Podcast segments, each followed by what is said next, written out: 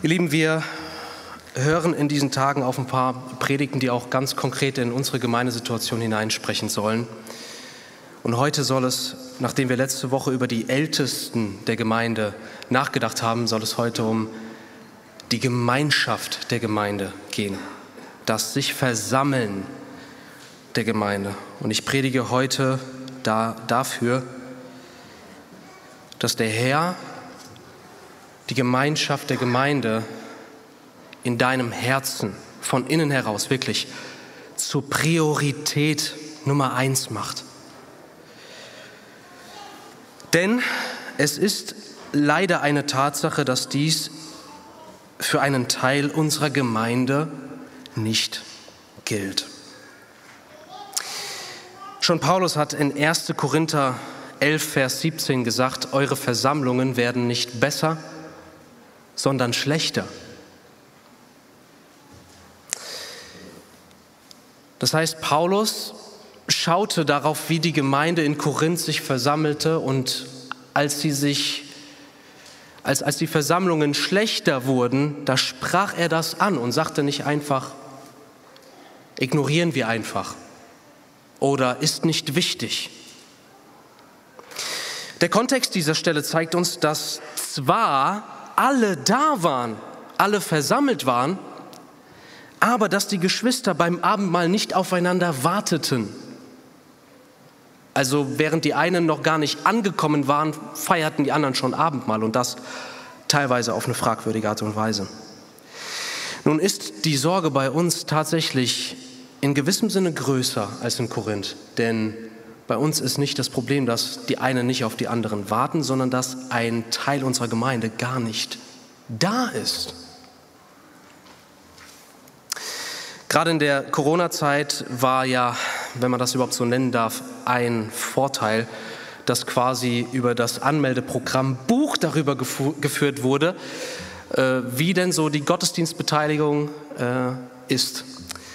Und als ich dann mal mit jemandem, der, das, der diesen Dienst so verwaltet, gesprochen habe, da habe ich gehört, dass das ist jetzt zwar schon ein paar Monate zurück, nur ist es ganz offensichtlich ähm, unverändert so der Fall. Da war das der Fall, jetzt komme ich mit Zahlen, dass zwei Drittel oder weniger der Mitgliedschaft im Gottesdienst anwesend war. Zwei Drittel oder weniger. Und nicht nur das, sondern dass es einen nicht geringen Anteil an Gemeindemitgliedern gibt, die circa einmal im Monat zum Gottesdienst kommen. Fairerweise, kleiner Teil krank, kleiner Teil nicht krank, aber in Quarantäne, kleiner Teil vielleicht im Rettungsdienst oder irgendwelchen Schichtarbeiten, okay. Aber verglichen mit, den, mit der Menge an Menschen, die das betrifft, ist das maximal ein kleiner Anteil. Und nun habe ich nur vom Sonntagsgottesdienst gesprochen, nur im Normalfall kann man vom Größeren auf das Kleinere schließen. Das bedeutet, es wäre ein Wunder, wenn das Bild, was sich im Gottesdienst abzeichnet, unter der Woche ein völlig anderes wäre. Und auch wenn ich jetzt nicht Sätze sagen möchte, wo sich einzelne angegriffen fühlen, will ich es doch zumindest so allgemein sagen, dass ich schon aus der einen oder anderen Ecke in Gesprächen einfach aufgenommen habe.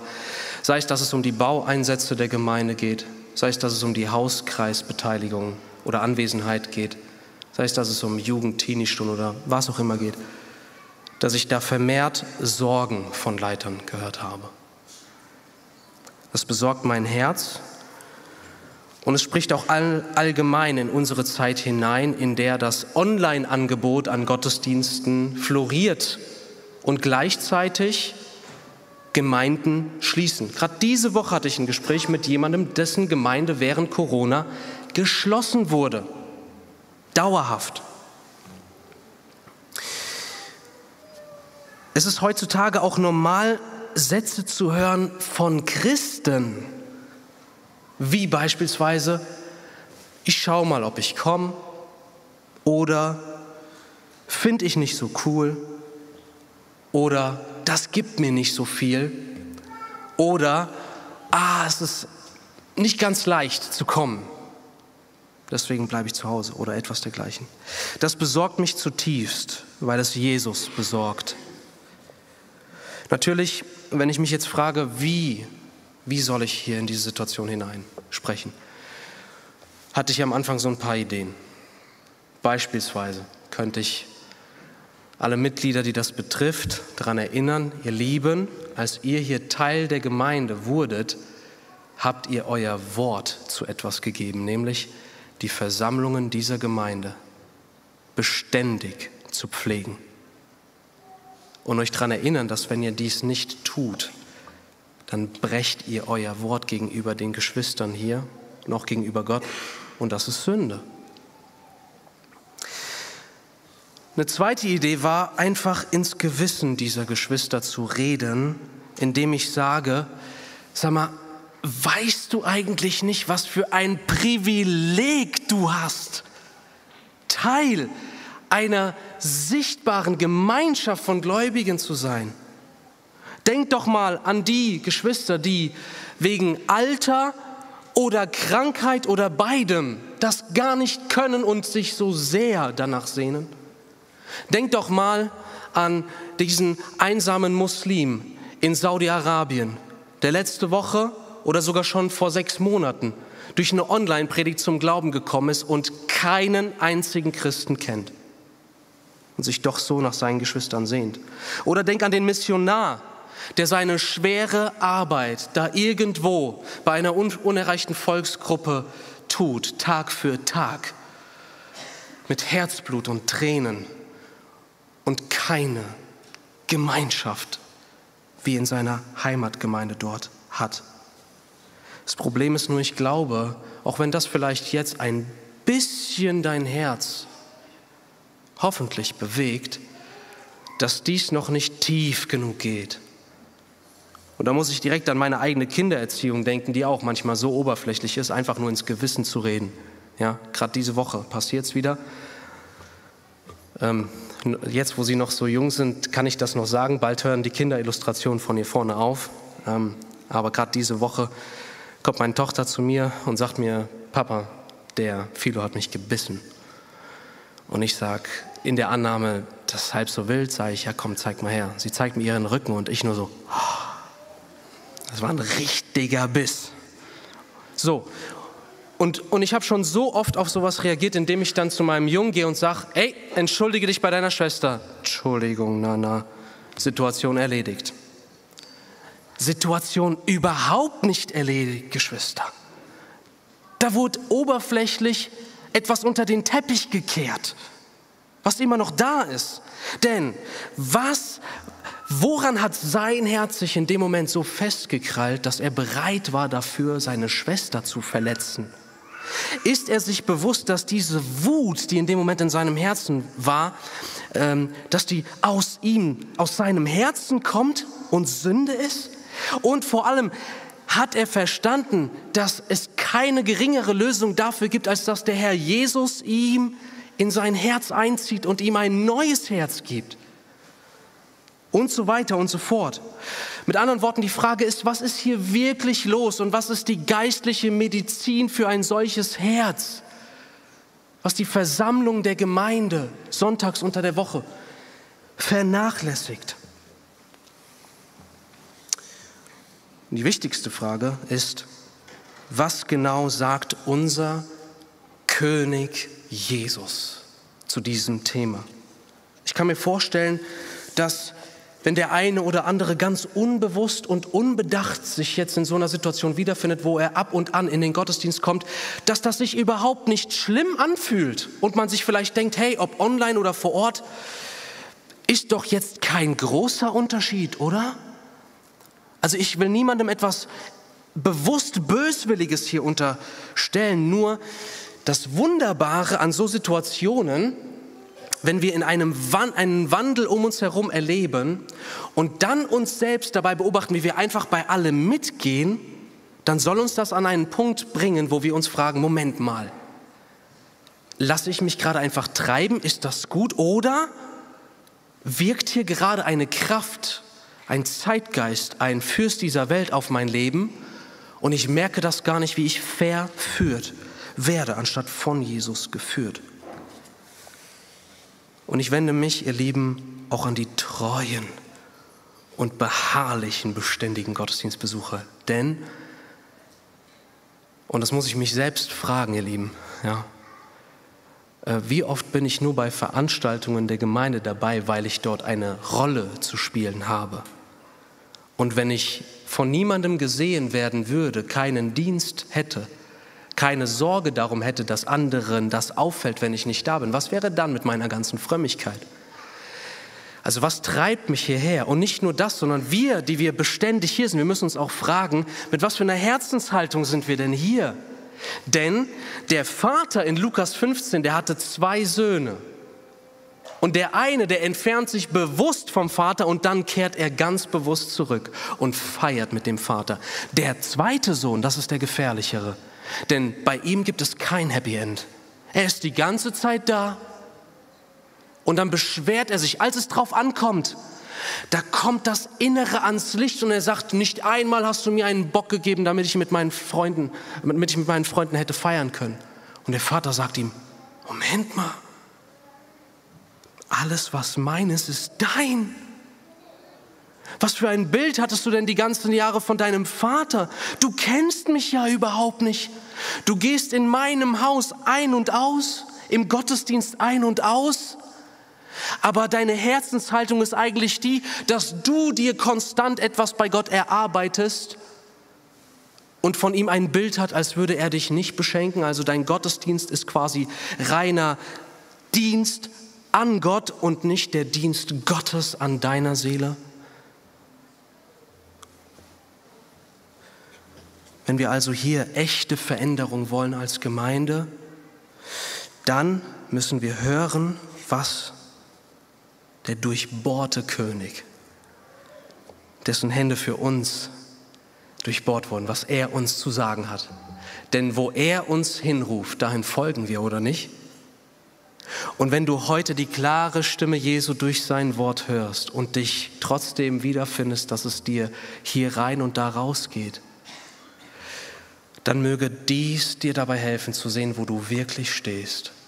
Ob du wirklich eine lebendige Beziehung zum König hast und ihn auch Herr nennen darfst. Oder ob du lieber mit diesem ganzen Herr, Herr aufhörst und dir bewusst machst, Jesus ist gar nicht dein Herr, denn du hörst nicht auf ihn. Und das kann wiederum und möge es heilsam sein, dass es letztendlich wie beim ersten Sohn sein wird, dass wenn wir sehen, wir haben uns vom Vater entfernt, ah, mögen wir von Gnade gerufen werden zu ihm. Ich möchte mit euch das Zeugnis der Bibel betrachten und fragen, okay, was sagt die Bibel dazu? Und dann möchte ich einfach mit euch das Ganze ein Stück weit auf unsere Gemeinde ganz konkret anwenden. Drei Punkte habe ich dafür mitgebracht. Das erste ist, wir werden von der Bibel aufgerufen durch das Vorbild der ersten Christen also das Vorbild, was wir bei, erst, bei den ersten Christen sehen. Zweitens, durch unmissverständlichen Befehl, also nicht nur durch das Beschriebene über die ersten Christen, sondern auch durch das Vorgeschriebene in den Briefen des Neuen Testaments. Und zuletzt will ich mit euch die geistliche Realität betrachten. Denn das ist die stärkste Motivation zum Gottesdienst, wenn wir verstehen, was da eigentlich unsichtbar passiert, hier in unserer Mitte, jetzt. Erster Punkt, das Vorbild der ersten Gemeinde. Schlag mit mir bitte auf Apostelgeschichte, Kapitel 2. Ein Vers, den ihr alle kennt und der uns doch auf etwas aufmerksam macht, was vielen gar nicht bewusst ist. Apostelgeschichte 2, unmittelbar nach der Entstehung der Gemeinde, die Pfingstpredigt wurde gerade gehalten und hier lesen wir, was das erste Merkmal all dieser wiedergeborenen Christen ist. Apostelgeschichte 2, wir lesen Vers, äh, Vers 42 und 47. Sie, also die Gläubigen, verharrten oder blieben beständig in der Lehre der Apostel und in der Gemeinschaft und im Brotbrechen und in den Gebeten. Vers 47. Und sie lobten Gott und hatten Gunst bei dem ganzen Volk. Der Herr aber fügte täglich hinzu, die gerettet werden sollten. Nehmen wir bitte noch Vers 46. Und während sie täglich einmütig im Tempel verharrten und zu Hause das Brot brachen, nahmen sie die Speise mit Frohlocken und Schlichtheit des Herzens. Noch ein weiterer Vers, Apostelgeschichte 4, 31. Und auch hier ist die Gemeinde wieder versammelt. Was passiert dort? Und als sie gebetet hatten, erbebte die Stätte, wo sie versammelt waren wo sie versammelt waren. Und sie wurden alle mit dem Heiligen Geist erfüllt und redeten das Wort mit Freimütigkeit. Soweit. Also was wird durch diese Bibelstellen unmissverständlich klar? Es heißt hier nicht im Text, 3000 waren jetzt bekehrt und die Aposteln redeten diesen Neubekehrten jetzt ins Gewissen und sagten, sagten sich selbst so, wie können wir diese 3000 jetzt bei der Stange halten? Sonst gehen die wieder. Lasst uns denen sagen, sie sollen beständig in der Lehre und so weiter. Nein, die Aposteln, die machen hier nichts tatsächlich. Klar, die sind aktiv, aber was wir hier lesen ist, die Bekehrten, die machen etwas aus sich selbst heraus. Die haben jetzt den Heiligen Geist. Da ist jetzt Christus in ihnen. Und dieser Christus treibt sie zu anderen, in denen Christus ist. Sie taten das einfach. Sie blieben beständig in der Lehre der Apostel. Sie wollen jetzt, nachdem sie ein Leben in Lüge verbracht haben, die Lehre der Wahrheit hören. Es zieht sie dorthin. Dann auch die Gemeinschaft. Das heißt, sie waren, es zog sie zueinander. Das war einfach so. Ein Mensch, der wiedergeboren ist und den Heiligen Geist hat, der hat einen göttlichen Antrieb in sich. Der hat wirklich einen göttlichen Antrieb in sich. Das, das, was ihn zum Gottesdienst zieht, ist nicht einfach nur seine Selbstbeherrschung von Woche zu Woche. Und natürlich kostet das auch manchmal Willenskraft, gar keine Frage. Wir haben alle Kämpfe, wir sind alle noch mit Sünde behaftet. Aber der wirkliche Christ erkennt ein Wirken Gottes in seiner eigenen Seele dass da ein Verlangen da ist, was vorher nicht gewesen ist. Ich habe Bücher gehasst. Ihr Lieben, vielleicht sage ich das jetzt zum ersten Mal von vorne, auch wenn ich das schon in einzelnen Gesprächen gesagt habe. Ihr Lieben, ich habe Abitur und ich habe in der ganzen Schulzeit nicht ein einziges Buch gelesen. Glaubt ihr das? Oder gab es viele Pflichtlektüren? Ich, bin, ich habe durch Zusammenfassungen überlebt. Ich war ein Lesemuffel sondergleichen. Furchtbar, schäme ich mich für. Aber als der Herr mich gerufen hat, da waren Predigten nicht länger Qual für mich, sondern Genuss. Und das Bibellesen konnte ich gar nicht genug von kriegen. Und das will ich nur sagen, um zu zeigen, da ist ein Antrieb, wenn du wirklich Christ geworden bist in dir. Und dazu auch der Antrieb zur Gemeinschaft. Sie pflegten den Gottesdienst deswegen, weil sie wussten, da schlagen wir unsere geistlichen Wurzeln in Christus. Und da sind wir zusammen mit seinem Bundesvolk, mit dem wir in die Ewigkeit ziehen. Alles andere in dieser Welt ist vergänglich. Alles außer die Gemeinde ist vergänglich. Die Gemeinde zieht ein in die Herrlichkeit zusammen mit allen Erlösten.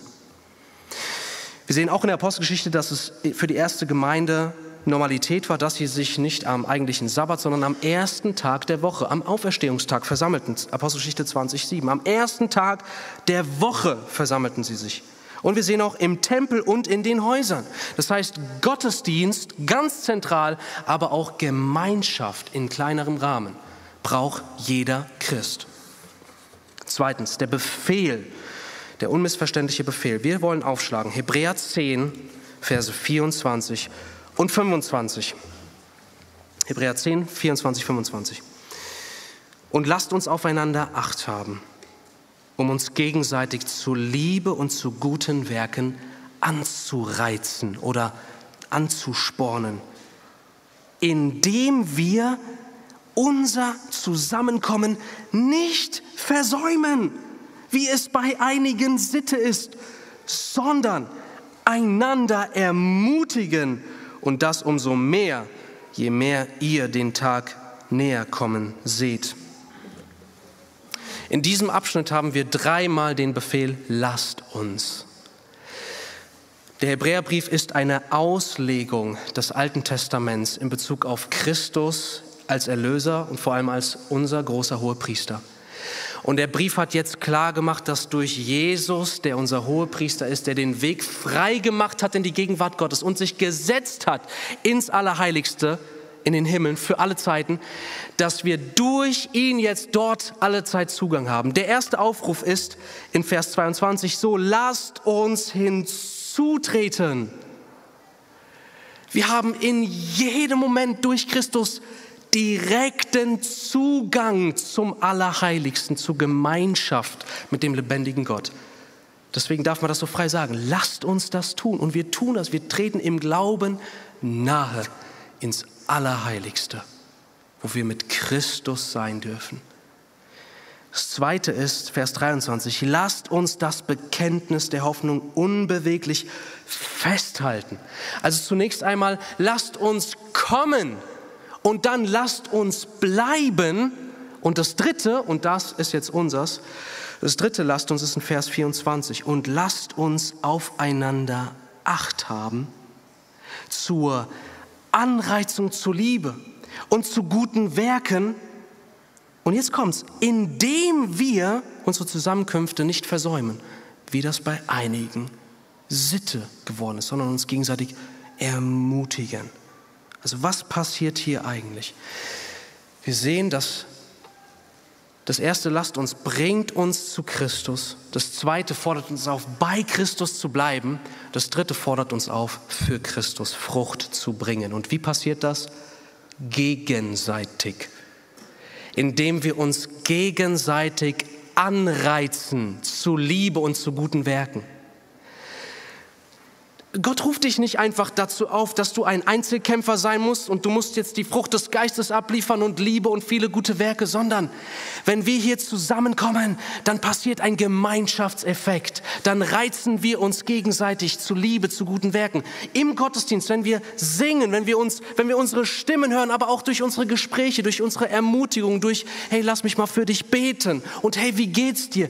Da werden wir geistlich erneuert, da werden wir ausgesandt, da werden wir motiviert motiviert.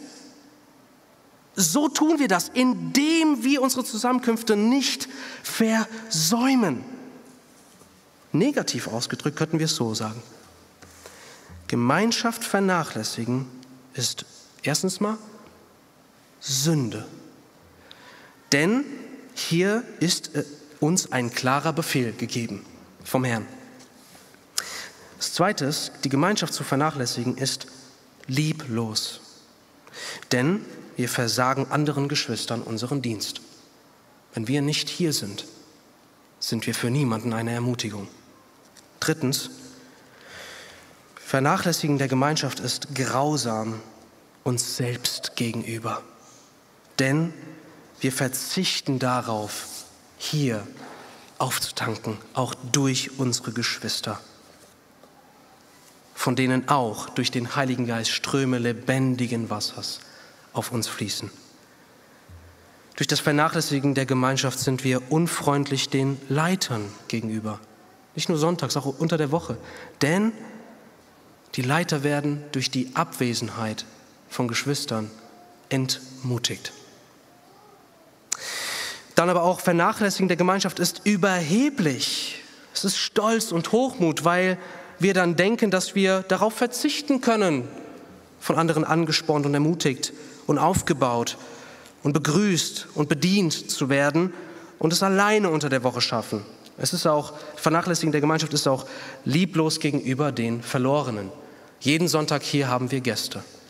Und wenn wir das einfach nur mal ins Extrem denken, ob sie hier einen, einen, ein kleines Häuflein vor sich finden, was halbherzig singt, und das im Vergleich zu einer dynamischen Versammlung, eine große Schar, die zeugnishaft ihr Bekenntnis ablegt und dem Wort zustimmt mit einem Amen und die laut singen und Jesus rühmen, das, und das sehen wir auch in 1. Korinther 14, denke ich mir nicht aus, dass das einen Effekt hat. Die, die versammelte Gemeinde an sich ist ein Zeugnis für alle Gäste, die hier auch heute mitten unter uns sind. Ja, und positiv ausgedrückt, da wo wir die Gemeinschaft zur Priorität machen, da multipliziert sich die Liebe. Da geben wir aufeinander Acht. Das heißt, wir geben uns gegenseitig geistlichen Schutz. Da ist Wachstum im Glauben. Da ist Gehorsam gegenüber Christus und auf Gehorsam folgt immer der Segen Gottes. Aber wie oft hast du es schon erlebt sonntags, dass du entmutigt hergekommen bist und dann hast du Tränen der Dankbarkeit, wenn du nach Hause fährst und hast aufgetankt. Und zwar nicht für 2,12 Euro, sondern kostenlos durch die Gnade des Herrn. Das ist alles höchst gewichtig. Dritter Punkt, die unsichtbare Realität. Also was passiert wirklich, wenn die Gemeinde sich versammelt? Wir haben es gerade schon gesehen. Als die Gemeinde sich versammelte, Apostelgeschichte 2, da empfingen sie den Heiligen Geist. Als sie zusammen waren, geschah Pfingsten. Und dann auch haben wir gelesen, Apostelgeschichte 4,31, als dieselben und noch mehr versammelt waren an einem Ort, da wurden sie erneut vom Heiligen Geist erfüllt. Und das Ergebnis war, und sie gingen alle und redeten das Wort mit Freimütigkeit. Also sie kommen zusammen, sie werden gefüllt mit Heiligem Geist und dann gehen sie und multiplizieren sich. Was ist der Grund dafür? Was ist der Grund dafür, dass so dramatische Dinge passieren, wenn die Gemeinde sich versammelt? Ich meine, wir sehen das schon bei, bei, bei rein weltlichen Versammlungen, wo der Heilige Geist nichts mit am Hut hat. Wenn Hunderttausend oder sogar Millionen auf die Straße gehen, das hat einen Effekt auf jeden, der es sieht. Du gehst auf YouTube und dann siehst du nur in, so, in, dem, in dem Bildchen des Videos eine große Menschenmasse. Was denkst du dir? Oh, so viele Menschen zusammen. Was ist da los? Und auch so hat die Versammlung an sich einen ganz natürlichen Effekt, der auch gut ist und Gott gewollt, denn Gott hat Gemeinschaft geschaffen. Aber es ist eindeutig mehr, denn das, was passiert, wenn wir uns hier versammeln, das hat Jesus uns gesagt in Matthäus 18, Vers 20. Wahrlich, ich sage euch, wo zwei oder drei in meinem Namen versammelt sind, bin ich mitten unter ihnen. Als du heute Morgen gebetet hast auf deinen Knien, durftest du da wirklich zu Jesus kommen und auch Gemeinschaft mit ihm haben? 100 Prozent. Dennoch haben wir eine biblische Betonung, dass Gott in besonderer Weise unter seinem Volk wohnt wenn es sich versammelt, weil wir dann die ganz, den großen Plan Gottes, seine Absicht mit uns als sein Leib, als seine Braut, als sein Volk einfach so sichtbar abbilden. Und Gott nun mal ein Volk erlöst und nicht einfach Einzelne. Ihr Lieben, da wo der Hirte seine Schafe gemeinsam hinführt, da werden sie getränkt, da werden sie gestärkt. Gott und sein Volk in Gemeinschaft ist das Thema der Bibel. Das sehen wir in Eden bei den ersten Menschen. Gott wandelte durch den Garten. Gott selbst wandelte vor dem Sündenfall durch den Garten. Und natürlich nach dem Sündenfall auch, aber er rief nur Adam, der bereits sich versteckt hat. Aber da hört es ja nicht auf. Am Sinai sehen wir das ihr sollt mir eine Hütte machen, dass ich unter euch wohnen kann. 3. Mose 26, 12. Und ich will unter euch wandeln, unter euch. Und will euer Gott sein und ihr sollt mein Volk sein. Das ist Gottes große Absicht. Wohnen, Nähe, Leben an der Quelle des Herrn. Und das ist auch letztendlich, was den Himmel so herrlich macht. Offenbarung 21, 3. Und ich hörte eine laute Stimme vom Thron her sagen, siehe, hier kommt die Geschichte zum Ende, die große Geschichte. Siehe, das Zelt Gottes bei den Menschen. Und er wird bei ihnen wohnen. Und sie werden sein Volk sein. Und Gott selbst wird bei ihnen sein, ihr Gott. Gottesdienst ist ein Vorgeschmack des Himmels. wir versammeln uns. Die Gemeinde, die ist nicht sich am Abrackern, sondern ihr sitzt da. Wir sitzen, wir stehen, wir knien, aber wir tun eigentlich gar nichts. Wir, wir kommen einfach nur zu dem Herrn. Jesus ruft uns zu sich und wir empfangen Segen am Tisch des Herrn. Der Herr und Heiland kommt uns hier nahe. Durch seinen Tisch, wenn wir das Abendmahl feiern, kommt er selbst immer wieder erneut zu uns in Brot und Wein.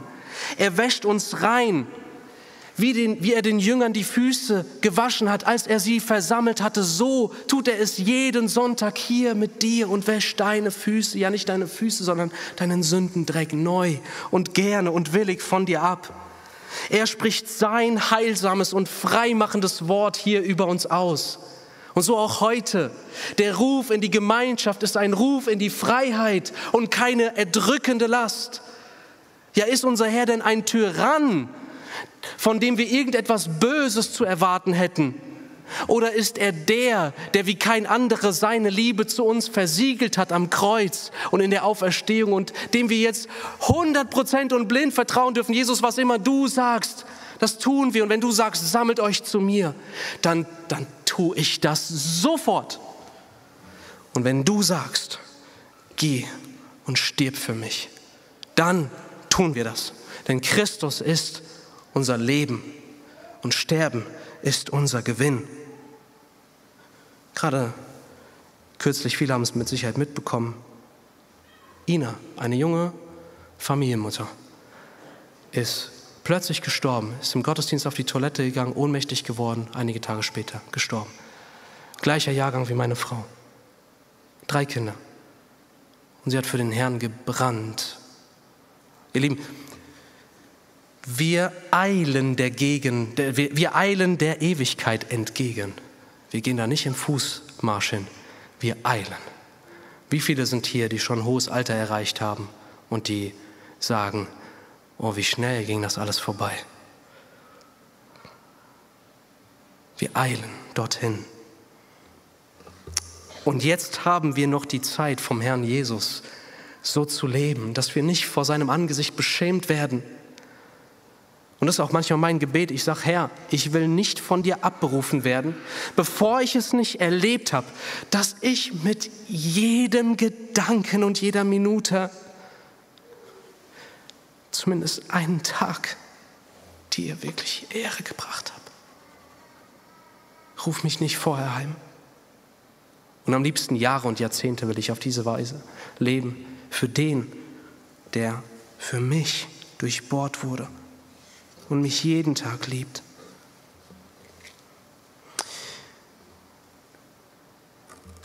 Ja, und an dieser Stelle, ihr Lieben, ich, ich, ihr merkt, ich möchte euch von Christus her rufen, denn er ist es doch, der die Gemeinde zusammenruft und kein kleiner jämmerlicher Pastor, der selbst nur ein Sünder ist, sondern der große Hirte der Schafe und der, der in diesem Moment das All in seine Hand hält. Er ruft uns zu sich und er will uns segnen, wenn wir uns versammeln und auf uns aufpassen und uns Gutes tun. Ich bin auf so einen wunderbaren Abschnitt gestoßen, ähm, den ich euch nicht vorenthalten möchte. Es ist von Jonathan Lehman in einem relativ neuen Buch. Ist der Livestream eine Alternative für die Gemeinde? Er sagt, und doch fragen wir uns, was verpassen wir, wenn wir nur noch als wöchentlichen Livestream die Gemeinde erleben? Zunächst einmal denken wir weniger an unsere Geschwister, aus den Augen, aus dem Sinn. Man läuft ihnen nicht mehr über den Weg, unterhält sich nicht mehr kurz mit ihnen und lädt sich dann auch nicht, äh, nicht mehr zur Fortsetzung des Gesprächs zum Abendessen ein. Gegenseitige Ermutigung, Liebe und Rechenschaft sind nicht mehr gegeben. Gott sei Dank können wir biblische Wahrheiten aus dem Internet herunterladen. Aber Gott sei vor allem Dank, dass das christliche Leben mehr ist als nur ein Informationsaustausch. Wenn Gemeinde nur noch online stattfindet, können wir nicht mehr fühlen, erleben und bezeugen, dass diese Wahrheiten in der Familie Gottes lebendig werden, was unseren Glauben stärkt und ein Band der Liebe zwischen Brüdern und Schwestern schafft. Virtuelle Gemeinde ist ein Widerspruch in sich. Denk mal darüber nach. Vielleicht kämpfst du mit verborgenem Hass gegenüber einem Bruder. Doch wenn du ihn am Tisch des Herrn siehst, wirst du überführt und tust Buße. Vielleicht betrachtest du eine Schwester mit Misstrauen. Doch wenn du siehst, wie sie im Gottesdienst dieselben Anbetungslieder singt wie du, wird dein Herz erwärmt. Vielleicht bereitet dir Kopfzerbrechen, was politisch in deinem Land vor sich geht. Doch dann verkündigt der Prediger Jesu siegreiches Kommen und in Gerechtigkeit. Du bemerkst die zustimmenden Reaktionen um dich herum und erinnerst dich daran, dass du zu einem himmlischen Volk gehörst, das durch eine gemeinsame Hoffnung vereint ist. Vielleicht bist du versucht, deinen Kampf im Verborgenen auszutragen, doch dann zieht dich das zarte, aber bestimmte Nachhaken eines älteren Paares, wie es dir wirklich geht, ins Licht.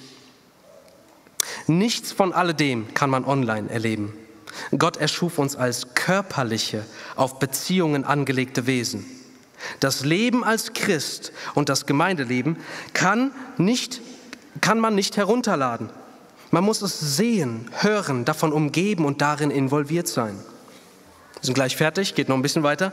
Es ist nicht überraschend, dass das Konzept von Online-Gemeinde immer beliebter wird. Es ist bequem und es hilft dir sogar, und zwar schwierigen Menschen aus dem Weg zu gehen. Ja, als Gemeinde zusammenzukommen mag unbequem sein, doch das ist die Liebe auch. Beziehungen können schwierig und chaotisch sein, doch das ist die Liebe auch. Wir befürchten, dass der Trend zur Online-Gemeinde dazu führt, dass das Christsein individualisiert wird. Es mag vielleicht sinnvoll sein, in einem Notfall wie der Pandemie für einen begrenzten Zeitraum auf diese Möglichkeit zurückzugreifen, Während des Zweiten Weltkriegs beispielsweise konnte man sich in US-amerikanischen Küstenstädten am Sonntagabend nicht treffen, weil dann immer der Strom abgeschaltet wurde. Das ergibt Sinn. Doch die Online-Gemeinde als permanente Lösung anzubieten oder zu bewerben, verhindert christliche Gemeinschaft. Und sei es auch aus noch so guten Absichten. Es bringt Christen dazu, ihren Glauben als etwas Autonomes zu, zu betrachten. Es vermittelt ihnen, sie könnten auf irgendeine abstrakte Art und Weise zu Gottes Familie gehören, ohne ihnen konkret aufzuzeigen, wie man Teil dieser Familie ist und Opfer für sie bringt. Gemeindeleiter, oh, jetzt bin ich gefragt, Gemeindeleiter sollten ihre Leute deshalb so gut wie möglich vom virtuellen Gottesdienstbesuch abhalten, wird mir hier gesagt. Und uns? Erst kürzlich sagte ich zu den anderen Ältesten in unserer Gemeinde, Brüder, wir müssen einen Weg finden, unsere Gemeindemitglieder behutsam daran zu erinnern, dass der Livestream nicht gut für sie ist. Sie sollten alles daran setzen, um nach Möglichkeit an den Versammlungen vor Ort teilzunehmen. Das biblische Gebot, zusammenzukommen, soll keine Last sein, sondern unseren Glauben, unsere Liebe und unsere Freude stärken. Also ihr habt gemerkt, hier war auch eine Ausgewogenheit. Ja? Natürlich in einem Notfall, da waren wir auch selbst so dankbar, dass wir von heute auf morgen auf einen Livestream umschalten konnten. Aber ihr Lieben, die zwei Jahre, die sind jetzt wirklich vorbeigeflogen. Und ich glaube, es ist wirklich und eindeutig im Sinne Gottes und seines Wortes, die Geschwister wirklich zu ermutigen, die Gemeinschaft vor Ort zu besuchen.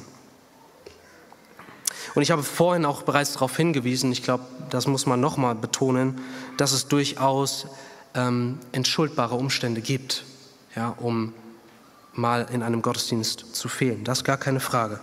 Aber es geht hier unterm Strich um die Beständigkeit. Und in dem Bewusstsein, dass auch heute viele Online-Teilnehmer da sind, und das machen wir auch hin und wieder und auch per E-Mail, wenn wir angeschrieben werden, wir ermutigen euch, liebe Geschwister, die ihr uns äh, regelmäßig hier beim Gottesdienst zuschaut und nicht Teil unserer Gemeinde seid, dass ihr euer Menschenmögliches tut, um eine Gemeinde zu finden. Und wenn da solche da sind, die vielleicht auch erst kürzlich im Glauben sind und keine Gemeinde haben, dann will ich, auch wenn das Arbeit für uns bedeutet, schreibt uns doch gerne eine E-Mail. Wir wollen euch dabei helfen, eine Gemeinde zu finden. Meldet euch gerne unter info.hoffnungskirche.online.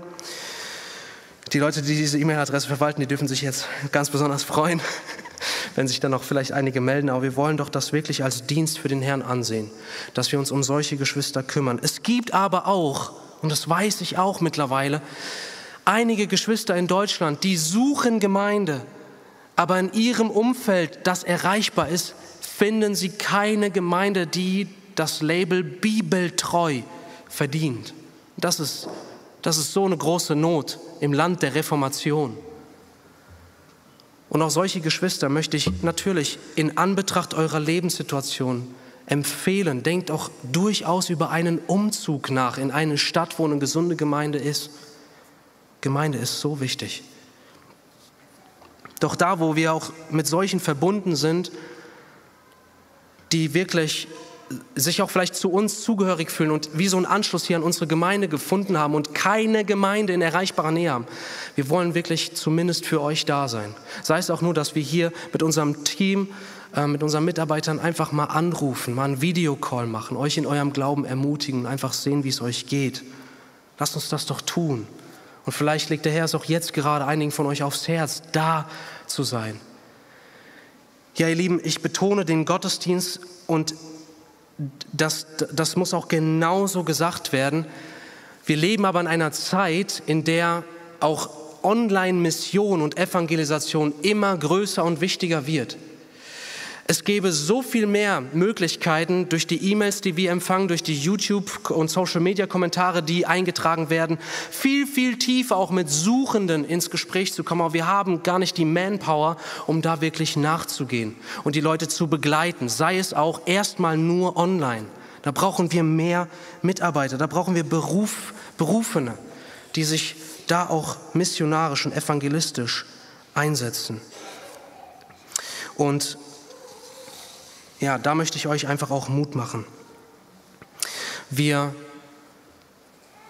sprechen von den Gottesdiensten, haben auch eine, eine wachsende Gemeinde, auch eine wachsende Kinderarbeit. Ich bin so dankbar für alle die mich jetzt nicht hören oder auch teilweise hören, weil sie da sind, die ganzen äh, Mitarbeiter, die die Kinderbetreuung im Gottesdienst machen. Möge der Herr wirklich das euch vergelten, diesen treuen Dienst. Auch allen Kindermitarbeitern unter der Woche natürlich auch, aber wir reden jetzt mal vom Gottesdienst. Und danke für euren Dienst, liebe Geschwister.